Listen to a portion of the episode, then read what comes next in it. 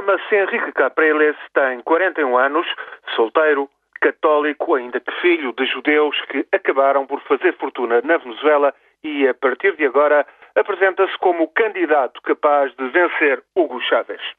O governador de Miranda, o segundo maior estado venezuelano, foi escolhido em eleições primárias da oposição para enfrentar Chávez nas presidenciais de outubro. Capriles venceu outros quatro candidatos que já lhe declararam apoio numa votação aberta a todos os venezuelanos inscritos nos cadernos eleitorais. Quase 2 milhões e 900 mil eleitores participaram nesta escolha, o que equivale a 16% dos recenseados. Esta boa mobilização junta-se assim à vitória nas legislativas do ano passado para animar as hostes da Mesa da Unidade Democrática.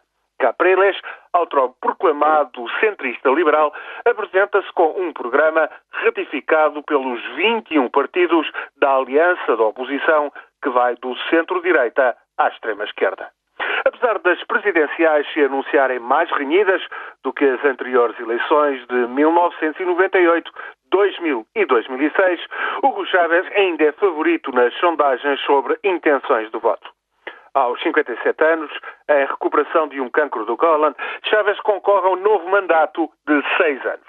Uma aflitiva situação económica, com cerca de metade da população subsistindo na pobreza e uma vaga de criminalidade imparável, estão ainda longe de condenar Chávez à derrota após 13 anos de poder nas suas tiradas contra o imperialismo e pelo socialismo, e enquanto as receitas do petróleo permitirem, Hugo Chávez consegue cativar muito pobre venezuelano num cenário político altamente polarizado. O candidato Capriles tem melhores condições do que os seus antecessores para vencer o confronto com Chávez. Mas para Henrique Capriles será ainda longa a caminhada e incerto o triunfo.